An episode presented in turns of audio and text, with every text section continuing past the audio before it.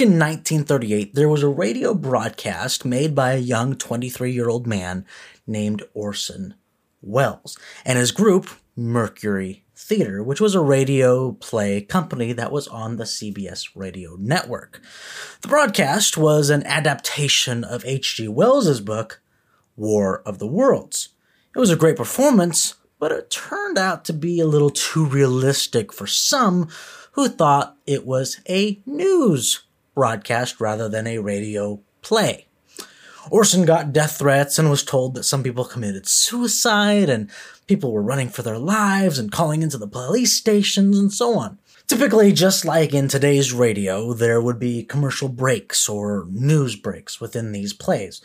But there was none in this particular broadcast, which was not intentional, but nonetheless made it seem more believable that this was a not a fictional story. CBS was even sued for allowing this whole thing on the air. Orson thought that this would destroy his career, but it actually boosted it, and he went on to make the hit movie Citizen Kane. And with that, enjoy the full hour broadcast of War of the Worlds. The Columbia Broadcasting System and its affiliated stations present Orson Welles and the Mercury Theater on the air in The War of the Worlds by H.G. Wells.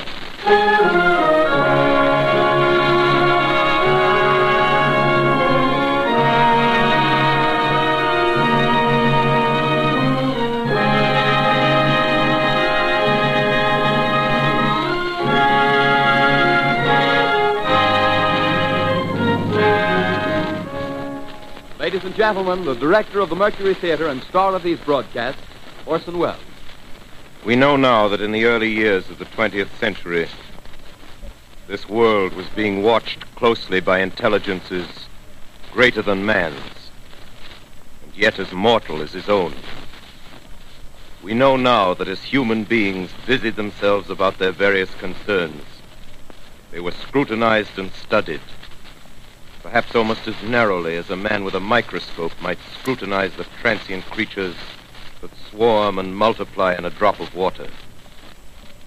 With infinite complacence, people went to and fro over the earth about their little affairs, serene in the assurance of their dominion over this small, spinning fragment of solar driftwood, which by chance or design man has inherited out of the dark mystery of time and space. Yet across an immense ethereal gulf, minds that are to our minds as ours are to the beasts in the jungle, intellects, vast, cool, and unsympathetic, regarded this earth with envious eyes and slowly and surely drew their plans against us. In the 39th year of the 20th century came the Great Disillusionment. Near the end of October, business was better. The war scare was over. More men were back at work. Sales were picking up. On this particular evening, October 30th, the Crosley service estimated that 32 million people were listening in on radios. Next 24 hours, not much change in temperature. A slight atmospheric disturbance of undetermined origin is reported over Nova Scotia causing a low pressure area to move down rather rapidly over the northeastern states, bringing a forecast of rain accompanied by winds of light gale force. Maximum temperature 66, minimum 48. This weather report comes to you from the Government Weather Bureau. We take you now to the Mer- Meridian Room in the Hotel Park Plaza in downtown New York, where you will be entertained by the music of Ramon Raquello and his orchestra.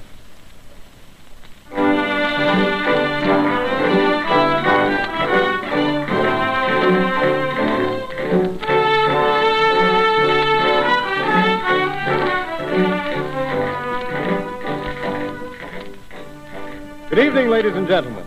From the Meridian Room in the Park Plaza Hotel in New York City, we bring you the music of Ramon Raquello and his orchestra. With a touch of the Spanish, Ramon Raquello leads off with La Cumparsita.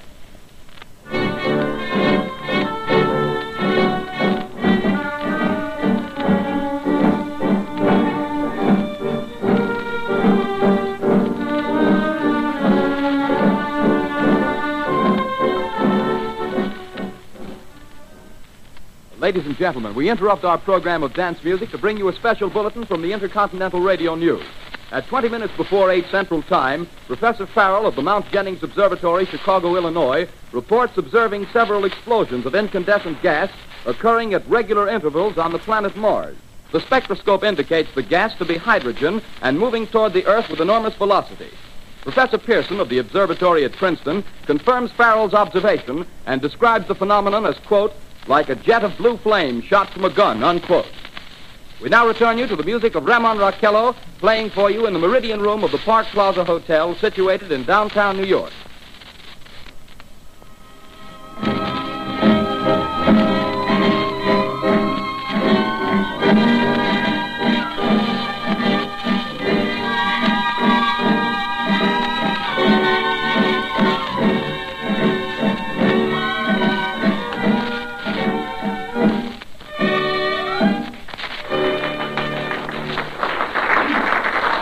Now a tune that never loses favor. The ever popular Stardust.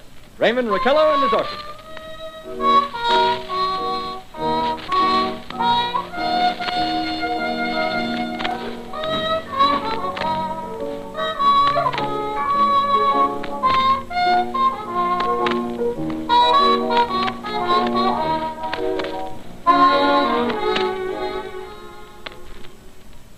Ladies and gentlemen, following on the news given in our bulletin a moment ago, the Government Meteorological Bureau has requested the large observatories of the country to keep an astronomical watch on any further disturbances occurring on the planet Mars. Due to the unusual nature of this occurrence, we have arranged an interview with the noted astronomer, Professor Pearson, who will give us his views on this event. In a few moments, we will take you to the Princeton Observatory at Princeton, New Jersey. We return you until then to the music of Ramon Raquello and his orchestra.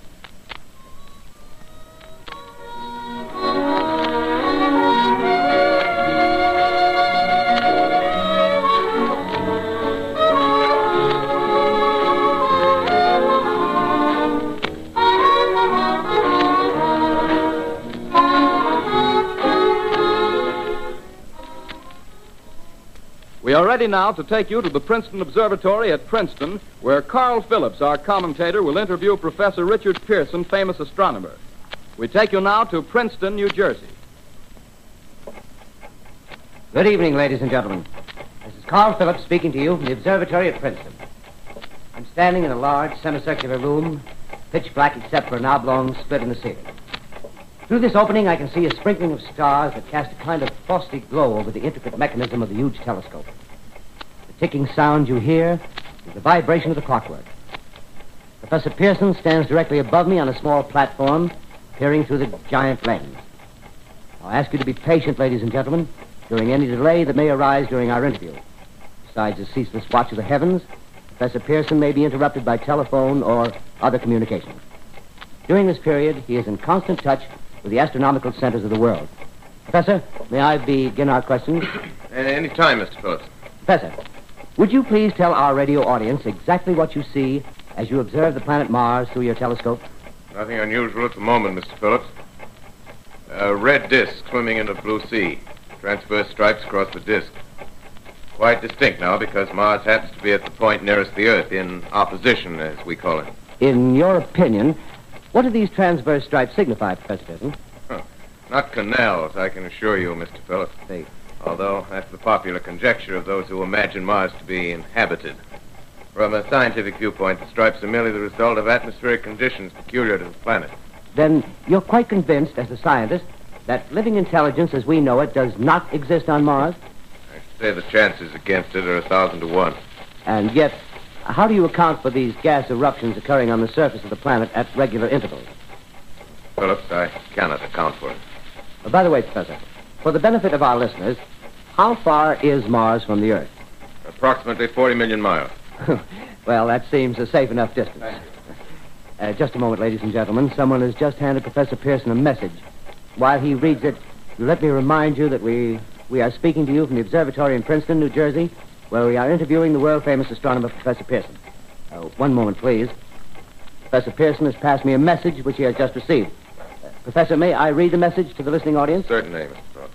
Ladies and gentlemen, I shall read you a wire addressed to Professor Pearson from Dr. Gray of the Natural History Museum, New York. Quote, 9.15 p.m. Eastern Standard Time.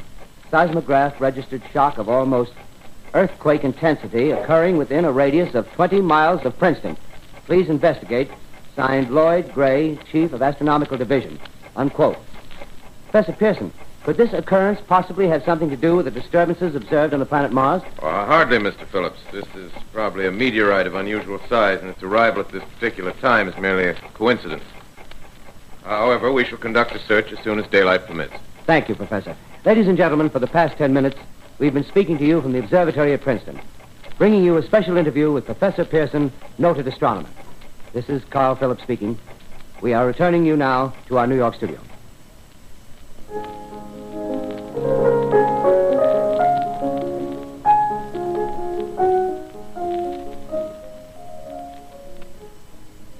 Ladies and gentlemen, here is the latest bulletin from the Intercontinental Radio News. Toronto, Canada.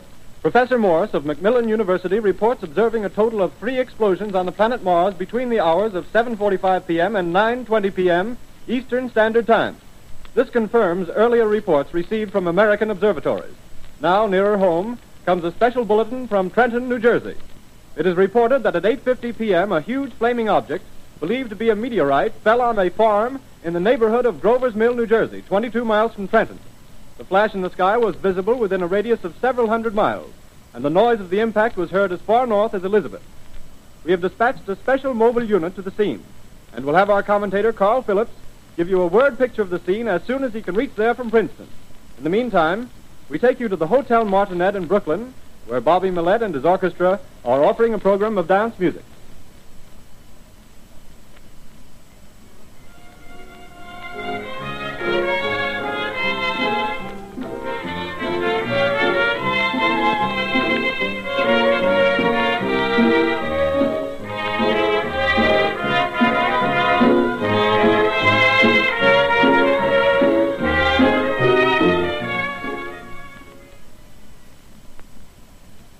We take you now to Grover's Mill, New Jersey.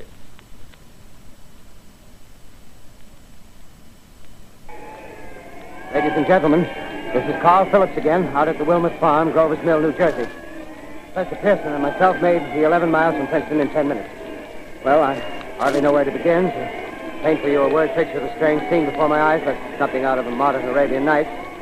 Well, I just got here. I haven't had a chance to look around yet. I guess that's it. Yes, I guess that's the thing directly in front of me, half buried in a vast pit. Must have struck with terrific force. The ground is covered with splinters of a tree. It must have struck on its way down. But I can see the object itself doesn't look very much like a meteor. At least not the meteors I've seen. It looks more like a huge cylinder. Has a diameter of, um, um, what would you say, Professor Pearson? What's that? Uh, what would you say? Uh, what's the diameter of this? About 30 yards. About 30 yards. The metal on the sheath is, well, I've never seen anything like it. The color is sort of yellowish white. It's curious. Spectators now are pressing close to the object in spite of the efforts of the police to keep them back. Uh, getting in front of my line of vision. Uh, uh, would you mind standing one side, please? While the police are pushing the crowd back.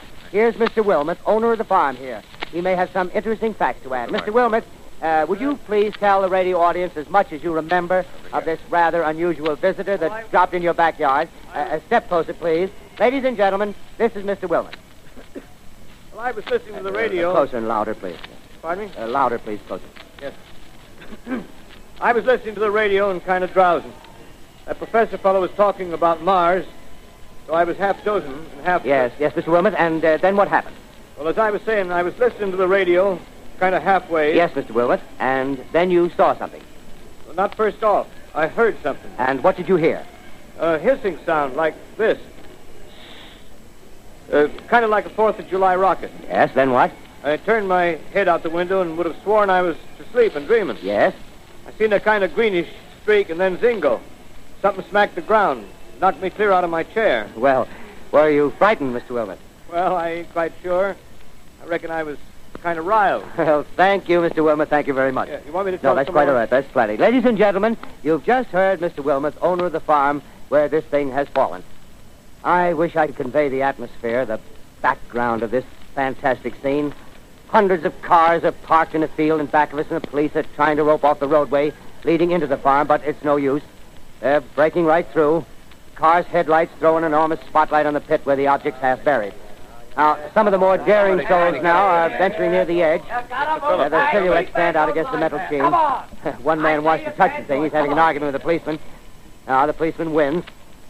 Now, ladies and gentlemen, there's something I haven't mentioned in all this excitement, but it's becoming more distinct. Perhaps you've caught it already on your radio. Listen, please. Do you hear it? It's a curious humming sound that seems to come from inside the object. I'll uh, move the microphone nearer. Here. Now, we're not more than 25 feet away. Uh, can you hear it now? Uh, Professor Pearson, Yes, Mr. uh, can you tell us the meaning of that scraping noise inside the thing? Possibly the unequal cooling of its surface. I say, do you still think it's a meteor, Professor? I don't know what to think. The uh, metal casing is definitely extraterrestrial. Uh, not found on this Earth. Friction with the Earth's atmosphere usually tears holes in a meteorite. This thing is smooth and you can see its Uh, cylindrical just a minute. shape. Something's happening. Ladies and gentlemen, this is terrific. This end of the thing is beginning to flake off. The top is beginning to rotate like a screw, and the thing must be hollow. He's moving. Look, Look back. Keep back there. Keep back there. Keep, back. keep those men back. Keep back there. Keep those idiots back. Ladies, The loose. Look out there. Stand back. ladies and gentlemen, this is the most terrifying thing I, I've ever witnessed. Wait a minute. Someone calling someone or something. I can see coming out of that black hole two lu- luminous discs. The eyes, it might be a face, might be almost. But heavens, something wriggling out of the shadow like a gray snake. Now it's another one and another one and another one. They look like tentacles to me. That- Oh, yeah, I can see the thing's body now. It's large, as large as a bear. It glistens like wet leather, but that face, it, it, ladies and gentlemen, it's indescribable. I can hardly force myself to keep looking at it. It's so awful. The eyes are black and they gleam like a serpent. The mouth is that's kind of V-shaped with saliva dripping from its rimless lips. It seems to oh, quiver and pulsate, and the monster or whatever it is can hardly move. It seems weighed down by uh, possibly gravity or something. The thing's rising up now, and the crowd falls back. They've seen plenty. The most extraordinary experience, ladies and gentlemen. I can't find words. And, well, I'll pull this microphone with me as I talk. I'll have to stop the description until I can take a new position. Hold on, will you, please? I'll be right back in a minute.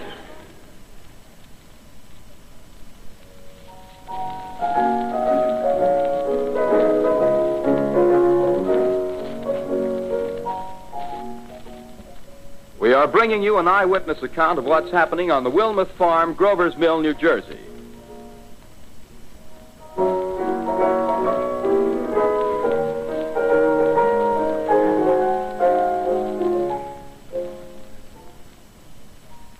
We now return you to Carl Phillips at Grover's Mill. Ladies and gentlemen, I on?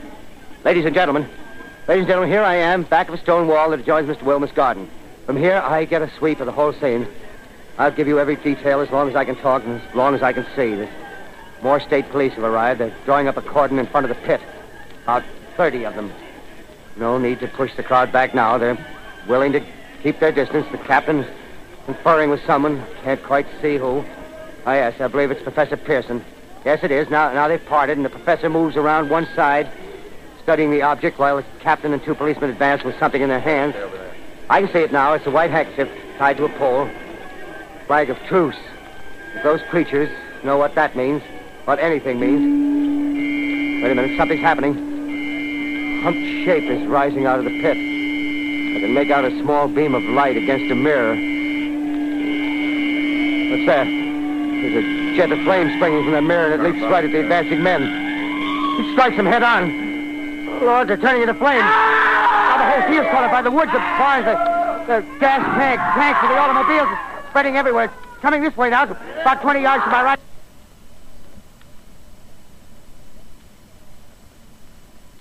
Ladies and gentlemen, due to circumstances beyond our control, we are unable to continue the broadcast from Grover's Mill. Evidently, there's some difficulty with our field transmission. However, we will return to that point at the earliest opportunity. In the meantime, we have a late bulletin from San Diego, California. Professor Indelkoffer, speaking at a dinner of the California Astronomical Society, expressed the opinion that the explosions on Mars are undoubtedly nothing more than severe volcanic disturbances on the surface of the planet. We continue now with our piano interlude.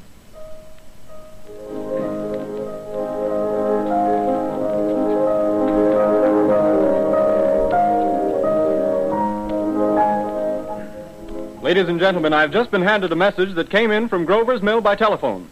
Just one moment, please.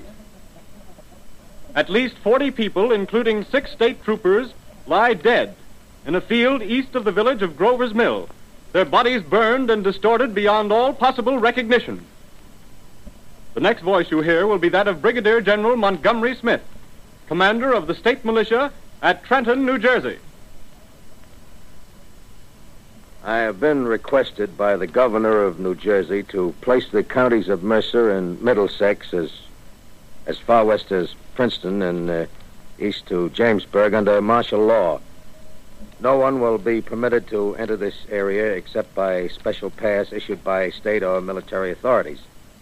Four companies of state militia are proceeding from Trenton to Grover's Mill and uh, will aid in the evacuation of homes within the range of military operations. Thank you. You have just been listening to General Montgomery Smith, commanding the state militia at Trenton. In the meantime, further details of the catastrophe at Grover's Mill are coming in. The strange creatures, after unleashing their deadly assault, crawled back in their pit and made no attempt to prevent the efforts of the firemen to recover the bodies and extinguish the fire. The combined fire departments of Mercer County are fighting the flames which menace the entire countryside. We have been unable to establish any contact with our mobile unit at Grover's Mill, but we hope to be able to return you there at the earliest possible moment. In the meantime, we take you to. Just one moment, please. Ladies and gentlemen, I have just been informed that we have finally established communication with an eyewitness of the tragedy. Professor Pearson has been located at a farmhouse near Grover's Mill where he has established an emergency observation post. As a scientist, he will give you his explanation of the calamity. The next voice you hear will be that of Professor Pearson, brought to you by direct wire. Professor Pearson. Of the creatures in the rocket cylinder at Grover's Mill, I can give you no authoritative information either as to their nature, their origin, or their purposes here on Earth. Of their destructive instrument, I might venture some conjectural explanation. For want of a better term, I shall refer to the mysterious weapon as a heat ray. It's all too evident that these creatures have scientific knowledge far in advance of our own. It's my guess that in some way they are able to generate an intense heat in a chamber of practically absolute non-conductivity. This intense heat they project in a parallel beam against any object they choose by means of a polished parabolic mirror of unknown composition, much as the mirror of a lighthouse projects a beam of light. That, that is my conjecture of the origin of the heat ray. Thank you, Professor Pearson. Ladies and gentlemen, here is a bulletin from Trenton. It is a brief statement informing us that the charred body of Carl Phillips has been identified in a Trenton hospital. Now, here's another bulletin from Washington, D.C. The Office of the Director of the National Red Cross reports 10 units of Red Cross emergency workers have been assigned to the headquarters of the state militia, stationed outside of Grover's Mill, New Jersey. Here's a bulletin from State Police, Princeton Junction. The fires at Grover's Mill and vicinity are now under control. Scouts report all quiet in the pit, and there is no sign of life appearing from the mouth of the cylinder. Now, ladies and gentlemen, we have a special statement from Mr. Harry McDonald, Vice President in charge of operations. We have received a request from the state militia of Trenton to place at their disposal our entire broadcasting facilities. In view of the gravity of the situation, and believing that radio has a responsibility to serve in the public interest at all times, we are turning over our facilities to the state militia at Trenton. We take you now to the field headquarters of the state militia near Grover's Mill, New Jersey. This is Captain Lansing of the Signal Corps, attached to the state militia, now engaged in military operations in the vicinity of Grover's Mill. Situation arising from the reported presence of certain individuals of unidentified nature is now under complete control. The cylindrical object, which lies in a pit directly below our position, surrounded on all sides by eight battalions of infantry, without heavy field pieces, but adequately armed with rifles and machine guns. All cause for alarm, if such cause ever existed, is now entirely unjustified.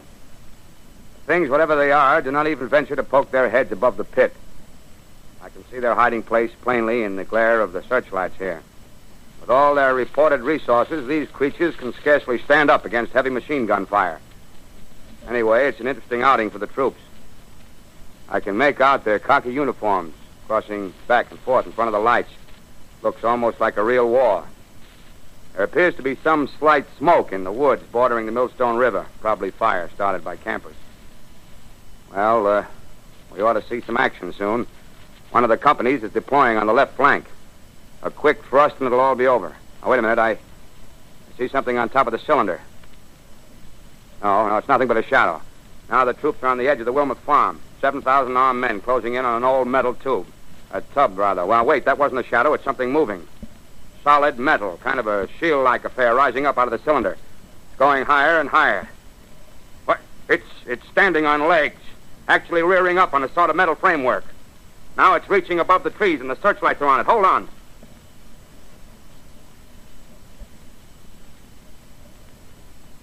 Ladies and gentlemen, I have a grave announcement to make. Incredible as it may seem, both the observations of science and the evidence of our eyes lead to the inescapable assumption that those strange beings who landed in the Jersey farmlands tonight are the vanguard of an invading army from the planet Mars. The battle which took place tonight at Grover Mills has ended in one of the most startling defeats ever suffered by an army in modern times. 7,000 men armed with rifles and machine guns pitted against a single fighting machine of the invaders from Mars. 120 known survivors. The rest strewn over the battle area from Grover's Mill to Plainsboro, crushed and trampled to death under the metal feet of the monster, or burned to cinders by its heat ray. The monster is now in control of the middle section of New Jersey and has effectively cut the state through its center. Communication lines are down from Pennsylvania to the Atlantic Ocean. Railroad tracks are torn and service from New York to Philadelphia discontinued except routing some of the trains through Allentown and Phoenixville. Highways to the north, south, and west are clogged with frantic human traffic. Police and army reserves are unable to control the mad flight. By morning, the fugitives will have swelled Philadelphia, Camden, and Trenton. It is estimated to twice their normal population. Martial law prevails throughout New Jersey and eastern Pennsylvania. At this time, we take you to Washington for a special broadcast on the national emergency. The Secretary of the Interior. Citizens of the nation, I shall not try to conceal the gravity of the situation that confronts the country, nor the concern of your government in protecting the lives and property of its people. However, I wish to impress upon you, private citizens and public officials, all of you, the urgent need of calm and resourceful action. Fortunately, this formidable enemy is still confined to a comparatively small area. And we may place our faith in the military forces to keep them there. In the meantime, placing our faith in God, we must continue the performance of our duties, each and every one of us, so that we may confront this destructive adversary with a nation united, courageous, and consecrated to the preservation of human supremacy on this earth. I thank you. You have just heard the Secretary of the Interior speaking from Washington. Bulletins too numerous to read are piling up in the studio here. We're informed that the central portion of New Jersey is blacked out from radio communication due to the effect of the heat ray upon power lines and electrical equipment. Here's a special bullet in New York. Cables have been received from English, French, and German scientific bodies offering assistance. Astronomers report continued gas outbursts at regular intervals on the planet Mars.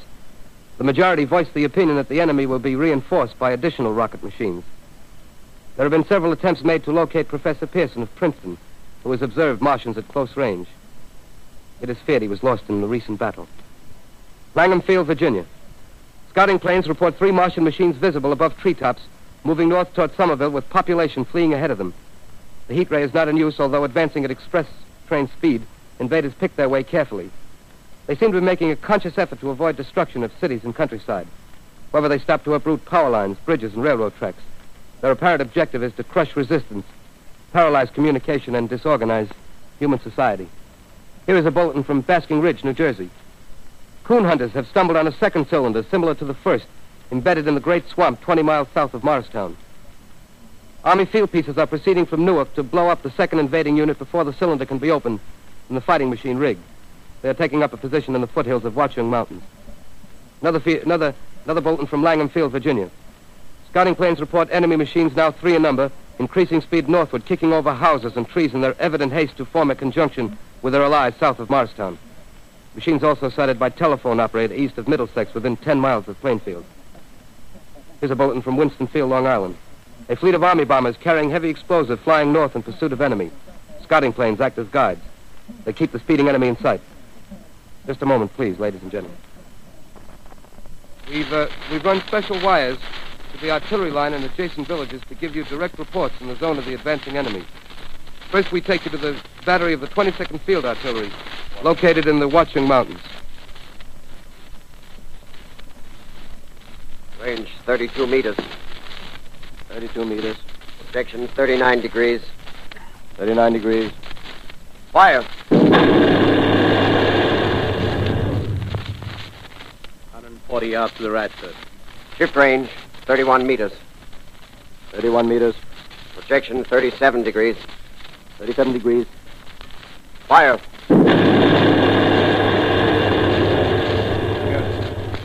Hit, sir. Got the tripod of one of them. They've. The others are trying to repair it. Quick, get the range. Shift 50 30 meters. 30 meters. Projection 27 degrees. 27 degrees. Fire. Can't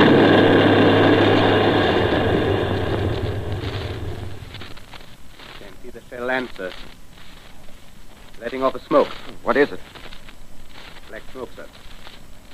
Moving this way. Lying close to the ground. Moving fast. Hmm. Put on gas masks. Get ready to fire. Shift to 24 meters. 24 meters. Projection 24 degrees. 24 degrees. Fire.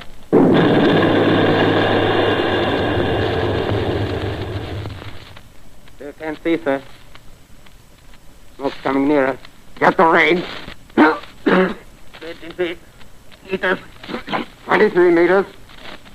23 meters. Projection 22 degrees. 22 degrees.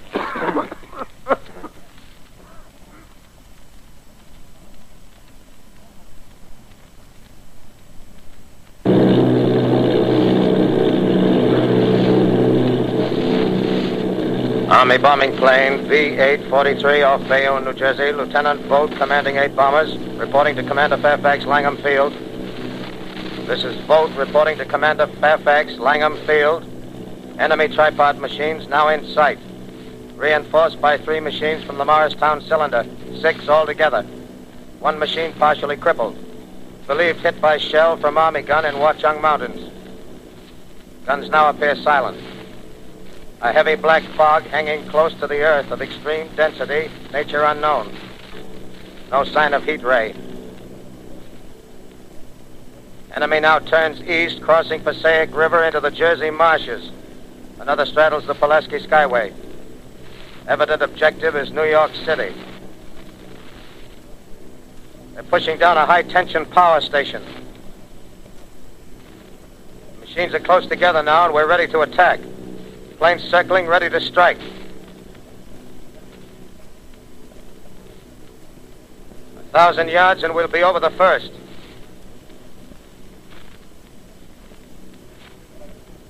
Eight hundred yards.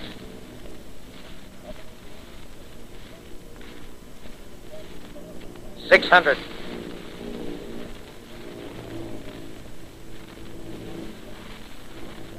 Four hundred. Two hundred. There they go. The giant arm raised. Green flash. They're spraying us with flame. Two thousand feet. Engines are giving out. No chance to release bombs. Only one thing left. Drop on them, plane and all.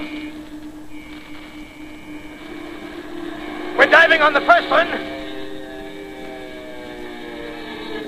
Now the engine's gone. Eight.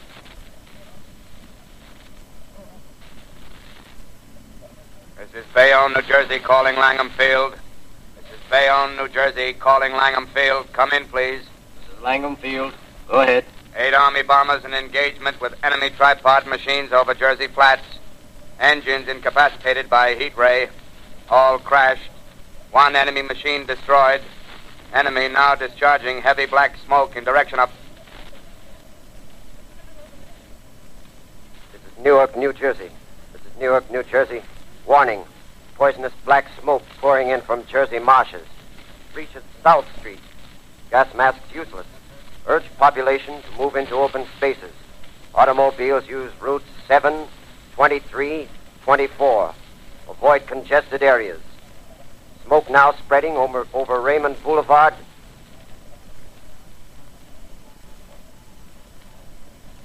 Two X to L calling CQ. Two X to L calling CQ. Two X to L calling 8X3R. Come in, please. This is 8X3R coming back at 2X2L. How's reception? How's reception? K, please. Where are you, 8X3R? What's the matter? Where are you?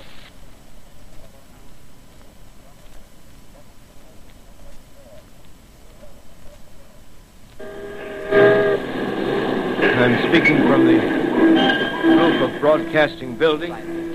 I'm speaking from the roof of Broadcasting Building, New York City. The bells you hear are ringing to warn the people to evacuate the city as Martians approach. Estimated in the last two hours, three million people have moved out along the roads to the north. Hutchison River Parkway is still kept open for motor traffic. Avoid bridges to Long Island, hopelessly jammed. All communication with Jersey Shore closed ten minutes ago. No more defenses. Our army is wiped out. Artillery, Air Force, everything wiped out. This may be the last broadcast. We'll stay here to the end. People are holding service here below us in the cathedral. Now I look down the harbor, all, all manner of boats, overloaded with fleeing population pulling out from docks. Streets are all jammed. Noise and crowds like New Year's Eve in city. Wait a minute. The the enemy is now in sight above the Palisades. Five five great machines. First one is crossing the river. I can see it from here, wading wading the Hudson like a man wading through a brook. A bulletin is handed me. Martian cylinders are falling all over the country. One outside of Buffalo, one in Chicago, St. Louis. Seem to be timed and spaced. Now the first machine reaches the shore. He stands watching, looking over the city. Steel cowlish head is even with the skyscrapers. He waits for the others. They rise like a line of new towers on the city's west side. Now they're lifting their metal hands. This is the end now. Smoke comes out, black smoke drifting over the city. People in the streets see it now. They're running toward the East River, thousands of them, dropping in like rats. Now the smoke's spreading faster. It's reached Times Square. People are trying to run away from it, but it's no use. They, they're falling like flies. Now the smoke's crossing 6th Avenue. Fifth Avenue. Uh, a hundred yards away. It's, it's 50 feet.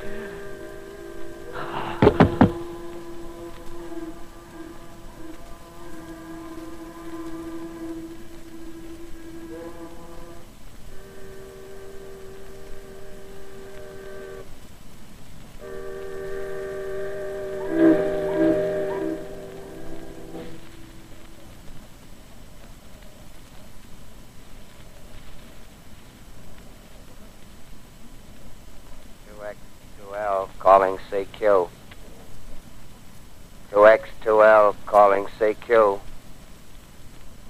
2X, 2L, calling CQ, New York.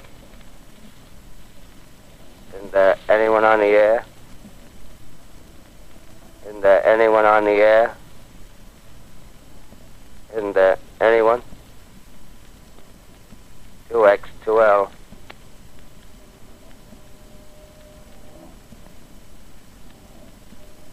You are listening to a CBS presentation of Orson Welles and the Mercury Theater on the Air in an original dramatization of The War of the Worlds by H.G. Wells. The performance will continue after a brief intermission. This is the Columbia Broadcasting System. The War of the Worlds by H.G. Wells, starring Orson Welles and the Mercury Theater on the Air.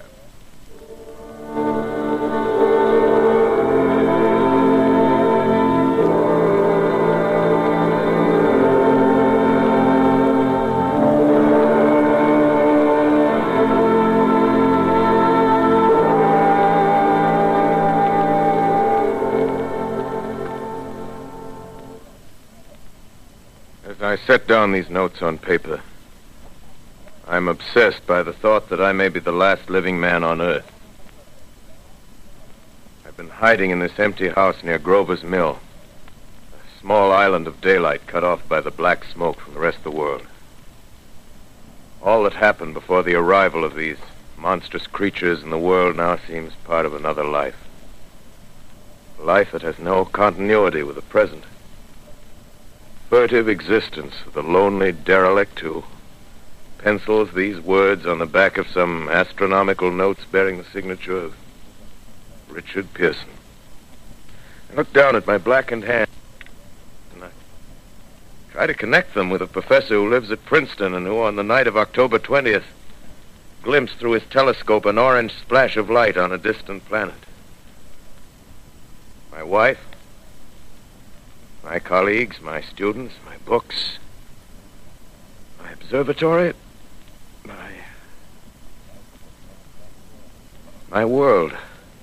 Where are they? Did they ever exist?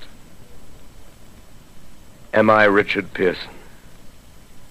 What day is it? Do days exist without calendars? Does time pass when there are no human hands left to wind the clocks? In writing down my daily life, I tell myself I shall preserve human history between the dark covers of this little book that was meant to record the movements of the stars. But to write, I must live, and to live, I must eat. Find moldy bread in the kitchen and an orange not too spoiled to swallow. Keep watch at the window. Time to time, I catch sight of a Martian above the black smoke. Smoke still holds the house in its black coil, but at length there's a hissing sound, and suddenly I see a Martian mounted on his machine, spraying the air with a jet of steam as if to dissipate the smoke. I watch in a corner as his huge metal legs nearly brush against the house.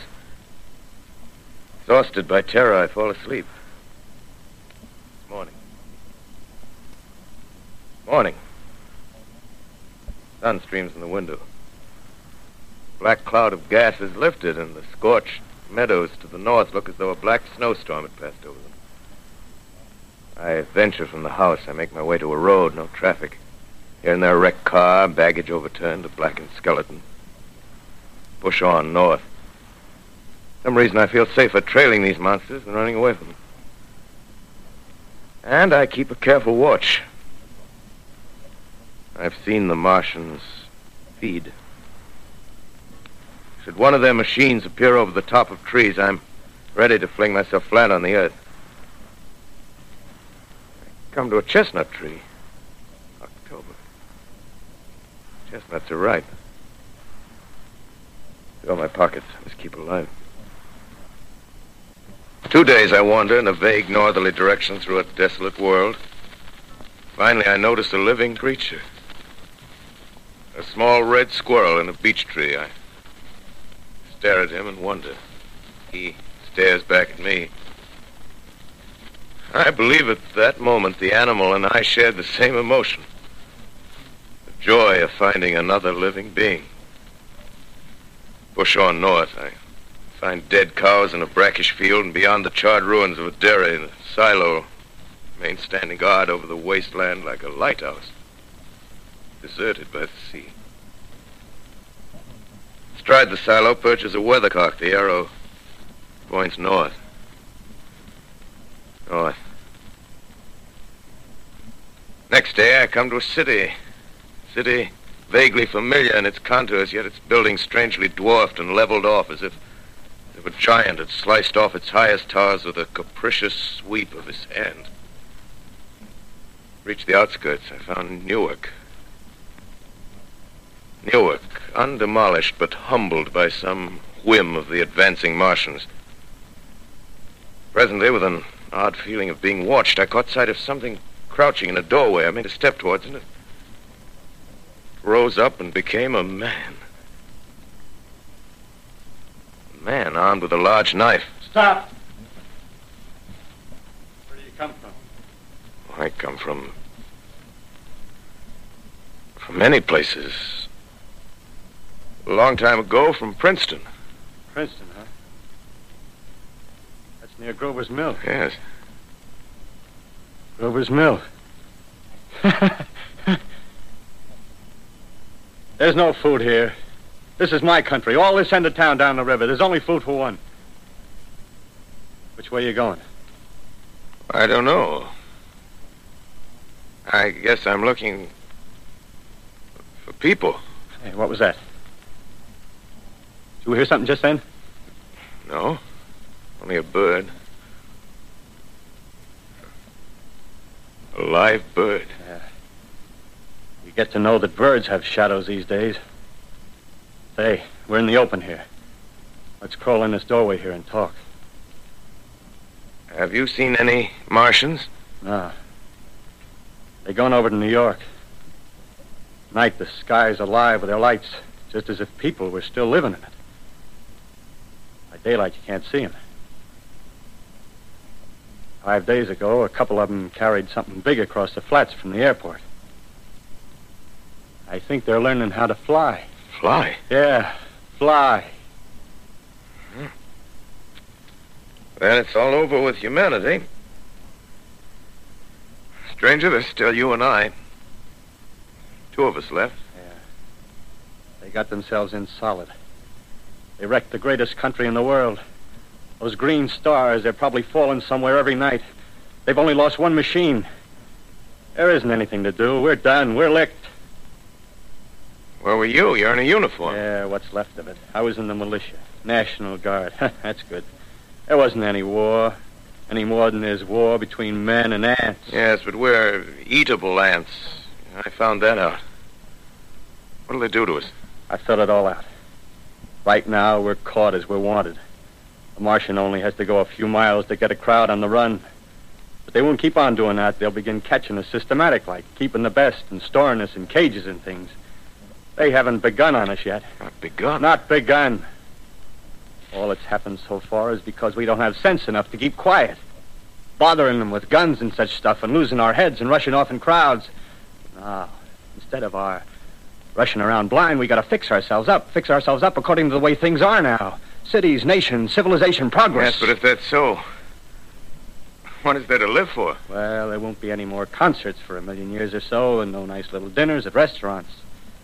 If it's amusement you're after, I guess the game's up. What is there left? Life, that's what. I want to live. Yeah, and so do you. We're not going to be exterminated. And I don't mean to be caught either. Tamed and fattened and bred like an ox. What are you going to do? I'm going on. Right under their feet. I got a plan. We men, as men, we're finished. We don't know enough. We got to learn plenty before we got a chance. We've got to live and keep free while we learn, see? I've thought it all out, see? Well, tell me the rest. Well, it isn't all of us that are made for wild beasts. That's what it got to. That's, that's what it got to be. That's why I watched you. Watched you. All those little office workers that used to live in these houses. They be no good. They haven't any stuff in them. They used to run. Run off to work. I've seen hundreds of them running to catch their commuter's train in the morning, afraid they'd get canned if they didn't. Running back at night, afraid they wouldn't be in time for dinner. Lives insured and a little invested in case of accidents. Yeah, and on Sundays, worried about the hereafter. The Martians, they'll be a godsend for those guys. Nice roomy cages, good food, careful breeding, no worries. Yeah, after a week or so of chasing around the fields on empty stomachs, they'll come and be glad to be caught. You've thought it all out, haven't you? Sure, you bet I have. That isn't all. These Martians are going to make pets of some of 'em. Train them to do tricks. Who knows? Get sentimental over the pet boy who grew up and had to be killed. Yeah. Some, maybe, they'll train to hunt us. Oh, no, it's impossible. Human Yes, they will. There's men who do it gladly. One of them ever comes after me, by... In the meantime, you and I and others like us, where are we to live when the Martians own the Earth? I got it all figured out. We'll live underground. I've been thinking about the sewers. Under New York, there are miles and miles of them. The main ones, they're big enough for anybody. Then there's cellars, vaults, underground storerooms, railway tunnels, subways. You begin to see, huh? We'll get a bunch of strong men together. No weaklings. That rubbish, out. As you meant me to go. All right. Give you a chance, didn't I? Won't quarrel about that. Go on. Well, we got to make safe places for us to stay in, see? Get all the books we can. Science books. That's where men like you come in, see? We raid the museums. We'll even spy on the Martians. May not be so much we have to learn before. Listen. Just imagine this. Four or five of their own fighting machines suddenly start off. Heat rays right and left. Not a Martian in 'em. Not a Martian in 'em, see? But men. Men who've learned the way how. May even be in our time. Gee. Imagine having one of them lovely things with its heat ray wide and free. We'd turn it on Martians. We'd turn it on men. We'd bring everybody down on their knees. That's your plan. Yeah. You, me, few more of us. We'd own the world. I see. Hey. Hey, what's the matter? Where are you going? Not to your world. Bye, stranger. Well, after parting with the artilleryman, I came at last to the Holland Tunnel, entered that silent tube. Anxious to know the fate of the great city on the other side of the Hudson. Cautiously, I came out of the tunnel and made my way up Canal Street. Reached 14th Street, and there again were black powder and several bodies and an evil, ominous smell from the gratings of the cellars of some of the houses. I wandered up through the 30s and 40s, stood alone on Times Square. Caught sight of a lean dog running down 7th Avenue with a piece of dark brown meat in his jaws and a pack of starving mongrels at his heels. Made a wide circle around me as though he feared I might prove a fresh competitor. Walked up Broadway in the direction of that that strange powder, past silent shop windows, displaying their mute wares to empty sidewalks. Past the Capitol Theater, silent, dark. Past a shooting gallery where a row of empty guns faced an arrested line of wooden ducks. Near Columbus Circle, I noticed models of 1939 motor cars in the showrooms facing empty streets. Over the top of the General Motors building, I watched a flock of black birds circling in the sky. Hurried on. Suddenly, I caught sight of the hood of a Martian machine, standing somewhere in Central Park, gleaming in the late afternoon sun. An insane idea. I, I, I rushed recklessly across Columbus Circle and into the park. I, I climbed a small hill above the pond at 60th Street, and from there I could see standing in a silent row along the mall 19 of those great metal titans, their cowls empty, their steel arms hanging listlessly by their sides. I looked in vain for the monsters that inhabit those machines. Suddenly, my eyes were attracted to the immense flock of black birds that hovered directly below me. They circled to the ground. And there before my eyes, stark and silent, lay the Martians with the hungry birds pecking and tearing brown shreds of flesh from their dead bodies. Later, when their bodies were examined in laboratories, it was found that they were killed by the putrefactive and disease bacteria against which their systems were unprepared. Slain, after all, man's defenses had failed by the humblest thing that God, His wisdom, has put upon this earth. Before the cylinder fell, there was a general persuasion that through all the deep of space, no life existed beyond the petty surface of our minute sphere. Now we see further. Dim and wonderful is the vision I've conjured up in my mind of life spreading slowly from this little seedbed of the solar system throughout the inanimate vastnesses of sidereal space, but a remote dream, maybe.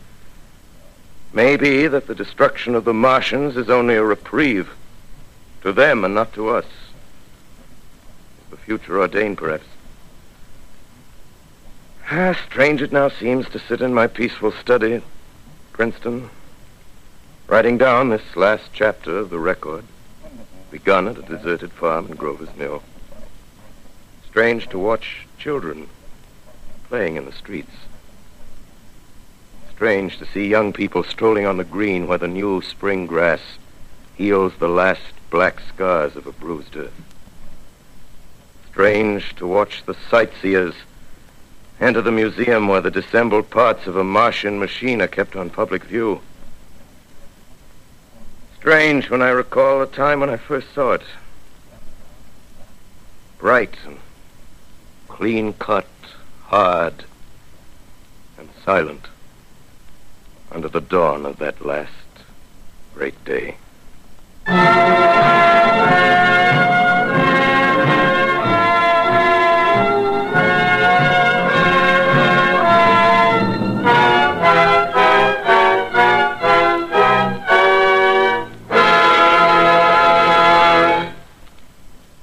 This is Orson Welles, ladies and gentlemen. Out of character to assure you that the War of the Worlds has no further significance than as the holiday offering it was intended to be. The Mercury Theater's own radio version of dressing up in a sheet and jumping out of a bush and saying boo. Starting now, we couldn't soap all your windows and steal all your garden gates. By tomorrow night, so we did the best next thing. We annihilated the world before your very ears and utterly destroyed the CBS. You will be relieved, I hope, to learn that we didn't mean it and that both institutions are still open for business. So goodbye, everybody, and remember, please, for the next day or so, the terrible lesson you learned tonight. That grinning, glowing, globular invader of your living room is an inhabitant of the pumpkin patch, and if your doorbell rings and nobody's there, that was no Martian. It's Halloween.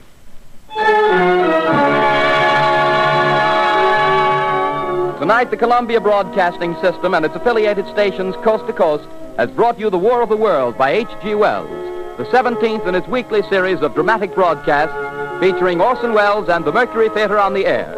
Next week, we present a dramatization of three famous short stories. This is the Columbia Broadcasting System.